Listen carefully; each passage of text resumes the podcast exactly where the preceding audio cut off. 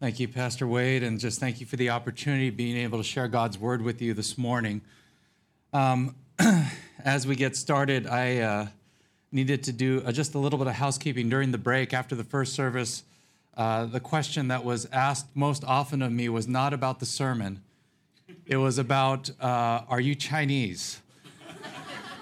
Because the people said you look Chinese, but you have a Japanese last name, and so they were very confused. So just to, to, to clarify that, uh, since some of you might be wondering the whole sermon, uh, I, am uh, Japanese American, and so I'm fourth generation Japanese. And so uh, I don't speak Japanese. I had to take it in college, and my teacher hated me because I brought shame uh, because I was such a horrible student. Um, let me see. Guys, are we on? I'm trying to connect here we were having. Should I go to the mini? Am I on? Okay. So, oh, the problem was me. Sorry. um, and so this is very quickly. This is my family. The other question I got was, Where, would you come from?" And so uh, I was born and raised in Los Angeles. That's why I appreciate your hat there. Um, and uh, we're temporarily living in Phoenix, Arizona. And so this is my wife, Sonia. Uh, we've been married 25 years, uh, and we have four children. My oldest is married, uh, living in LA. Uh, number two is out ministering in Cambodia. And number three and number four are here with us, traveling in Hong Kong. And so that's just a little bit about us, and I'll be sharing in just a moment about them. Uh, the other part of the housekeeping is that I sent the wrong information to Pastor Wade for the sermon title. So this morning's sermon is titled Longing for Resurrection. The focus is still the same, um, and the text will be primarily 2 Corinthians chapter 4. And so I wanted to speak about resurrection this morning. And to do so, I wanted to focus our hearts and our minds upon the Apostle Paul, who lived a resurrection life.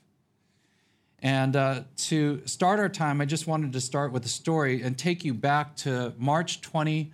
2020. And so, March 2020, uh, I flew out to Bangkok uh, with my friend Nathan, who a young man I was discipling, and we traveled and I did some uh, training of pastors in Bangkok. And while we were on the plane, people kept talking about this thing called a pandemic. And we were a little concerned, but I ignorantly thought, well, it'll probably last maybe one or two months.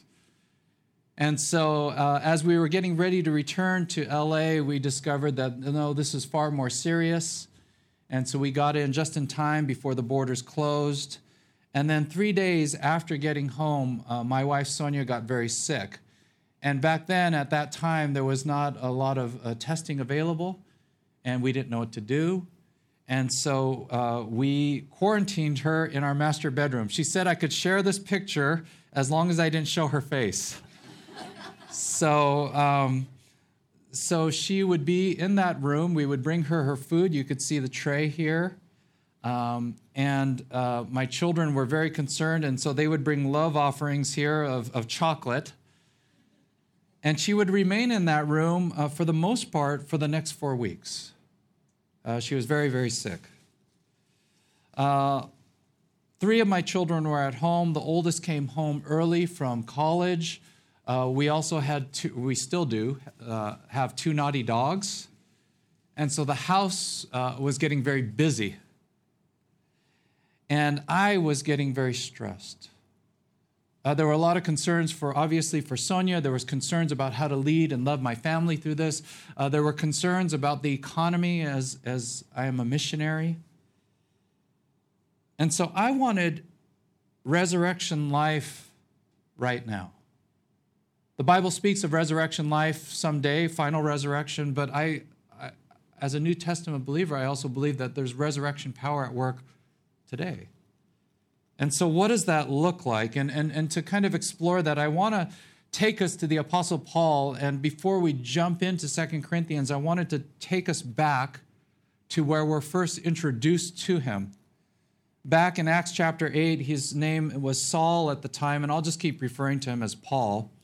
And it says that, that Paul approved of his execution. So, our introduction to Paul is actually uh, on his resume says that he approved of an execution of a man named Stephen, who the Bible describes as a man who had a face like an angel. So try to imagine on your resume, number one, uh, you killed a man who had the face of an angel.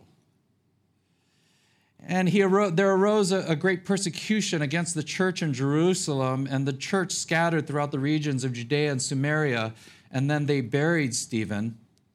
But it wasn't good enough for Paul, and so he was ravaging the church, entering house after house. He dragged off men and women and put them in prison. And so we get this very strong, rude introduction to Paul, and then he temporarily drops off the pages of Scripture and reappears again in chapter 9 in verse 1, it says that Paul was still breathing threats and murder against the disciples of the Lord. So that's a very nice and polite way of saying Paul is still very mean and very mad. And so it's not good enough for him to persecute the Christians in the local area. He goes to the high priest and he asks for permission to the letters of the synagogues at Damascus. So now he's spreading out and he wants to find Christians in order to imprison them and bring them back to Jerusalem. And so at this point, it's natural to begin to wonder Paul, what's your problem? Have you lost your mind? Why are you acting this way? Are you crazy? And I'd like to propose at this particular time in his life, Paul is not crazy. He's actually full of integrity in the sense that he is acting on what he truly believes. You see, Paul was a Pharisee, and Paul's father was a Pharisee. We, t- we know that in Acts chapter 22. And so, Paul, naturally, as he follows in the family business, wants to be the best of the best. And Pharisees, as you know, were passionate people because of what they believed about the resurrection. They believed that there would be a day of final judgment when the Lord would raise the righteous from the dead, but they also believed that God was going to restore things right now. In other words, you didn't have to wait till the end of time, that God was going to be at work bringing renewal and resurrection and restoration to society here. In other words, the Pharisees believed that they could experience real time resurrection, not just a future one. And so the Jews called this resurrected life here on earth shalom. And shalom was the restoration of human flourishing at every level of society. It was paradise on earth. And so it included a, a, vision of financial prosperity, a booming economy, business conducted with integrity, private property ownership, living in surplus. It also included religious prosperity, religious leaders who would lead the people to worship the only true God and live with righteousness. It also included political prosperity. God would use the nation of Israel to lead the rest of the world to worship and obey Him. And so, shalom was what the resurrection life looked like for the Pharisees. This was their deepest longing. It's what motivated everything that they did. It dominated not only their studies and their teaching, but it's what they sang about, it's what they prayed for. Now, maybe like me, you're not that much different from the Pharisees. After all, don't we all long for some kind of resurrection? During a pandemic, maybe we too are longing for economic stability in the world and in our own lives. Maybe we too were hoping that our churches would grow in greater faithfulness Maybe we too were hoping that our government would lead the world towards what honors God. And do you realize that's exactly how the Pharisees felt? They had a deep longing for a better future of their reality right now, but the reality of what they were experiencing was anything but shalom. The Jewish people lived under the oppression of a pagan Roman Empire. Most were mistreated, most suffered in harsh poverty. The Jewish religious and political leaders were grabbing for power and money as they sold out to the Romans. Remember the names Caiaphas and Pilate? In the Pharisees' minds, the main problem of why resurrection life was not happening right now was a lack of faithfulness of the people. And so they, by their own interpretation of the Torah, the law, and many other laws that they came up with, they, they, they tried to live faithfully, hoping that God would bring resurrection.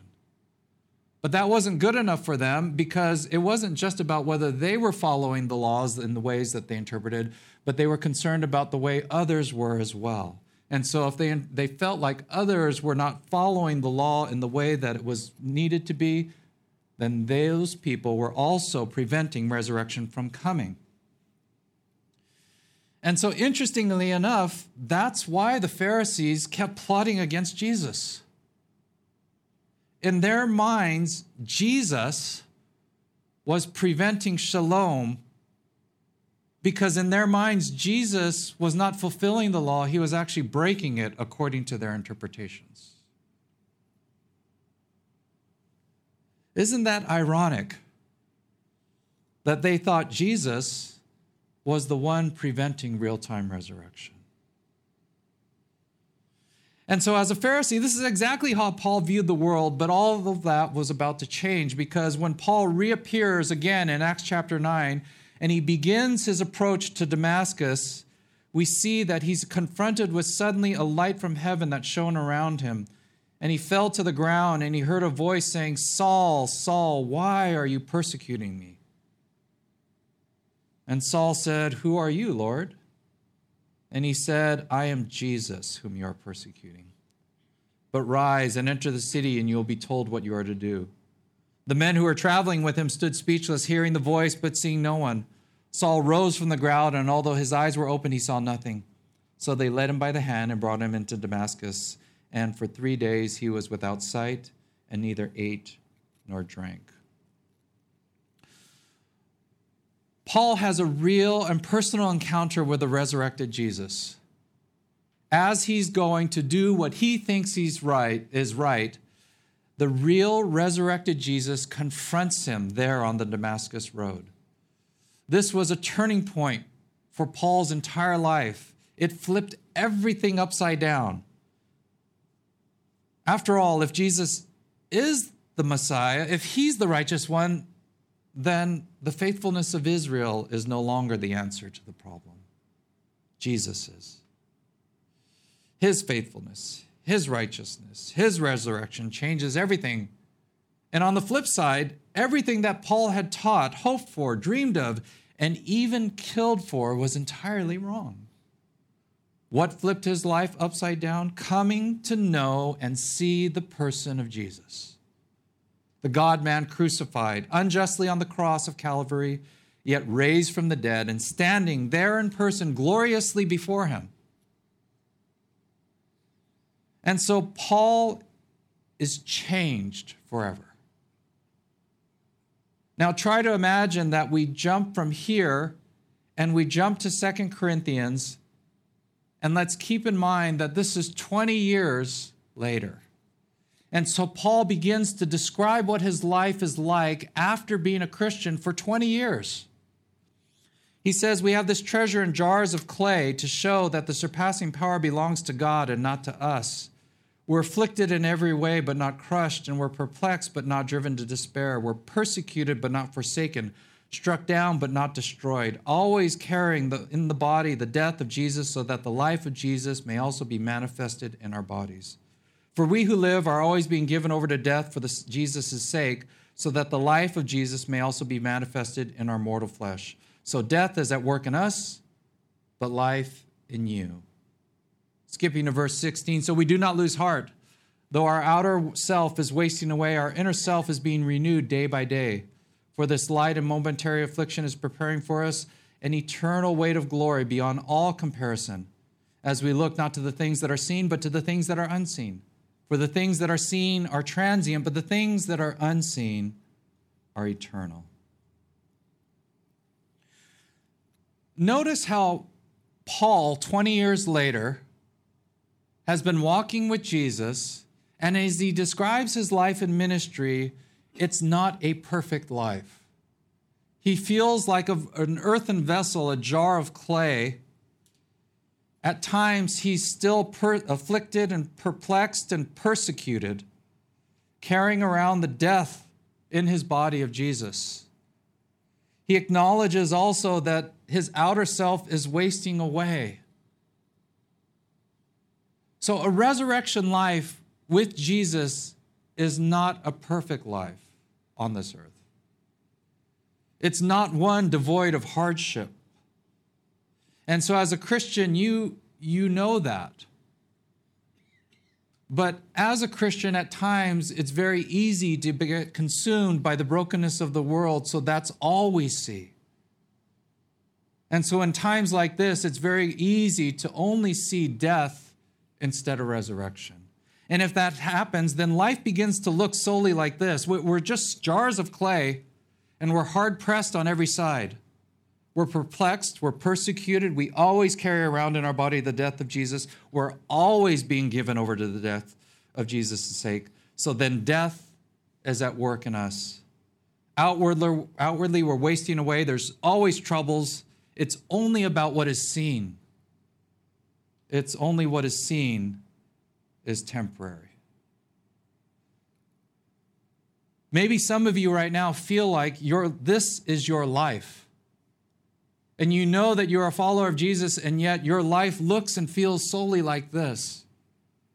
That could have easily been the case for the Apostle Paul, and yet somehow he didn't get stuck in seeing only death and challenges and brokenness of this world. And so we have to ask well, how did he not get stuck? And the answer lies in the section right before this, the verse right before the section in chapter 4, verse 6. Paul gives us a lens that he has for how he sees life.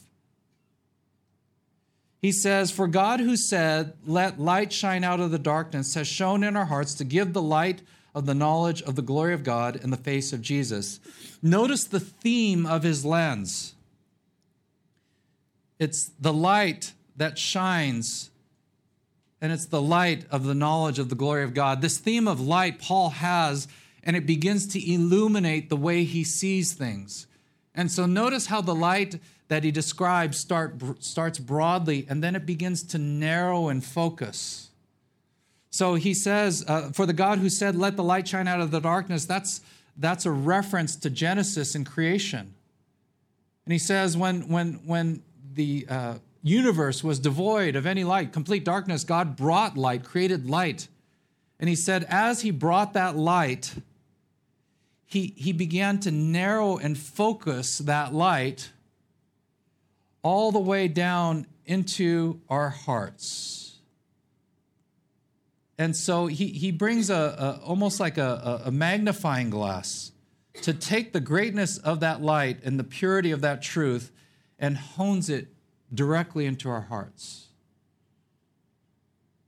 And so Paul has this, and it's not just what he says here is this light, this knowledge of the truth of Jesus is not just a, a, list of facts. It's not known just in some esoteric kind of floaty way. The way he says that Paul, he says that he came to know this light is in a very personal way, it's in the very face of Jesus. The light is not just some kind of physical entity, the light is a person. It's the risen person of Jesus. You see, when Paul was confronted on that Damascus road 20 years earlier, and the face of Jesus literally shone in front of him, that very face of Jesus has been the same lens by which he's seen all of life for the next 20 years. And so while he lives in a broken world, he also recognizes as he walks with Jesus day by day that Jesus leads him to see that while we live in a broken world, God is still at work. God's resurrection power that raised Jesus from the dead was not some esoteric energy, but it was the Holy Spirit. And that Holy Spirit is still bringing new life today. And so when, when Paul sees his life, he doesn't just recognize the brokenness of this world, but at the same time, through and walking with Jesus, he sees that we have a treasure. That this all surpassing power is from God and not from us. And therefore, we're not crushed. We're not in despair. We're not abandoned. We're not destroyed. So that the life of Jesus may also be revealed in our body. We who are alive, so that his life may also be revealed. But life is at work in you. Therefore, we do not lose heart. Inwardly, we are being renewed day by day, achieving for us an eternal glory that far outweighs them all. So we fix our eyes on what is unseen, since what is unseen is eternal.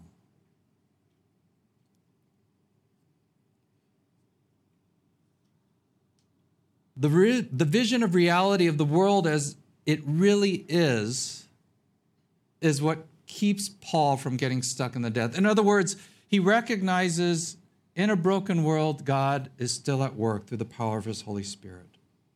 Paul sees the resurrected Jesus at work throughout his entire life and ministry. He sees life coming out of death everywhere he works, lives, and prays because the Spirit of Jesus is actively and repeatedly bringing life from death.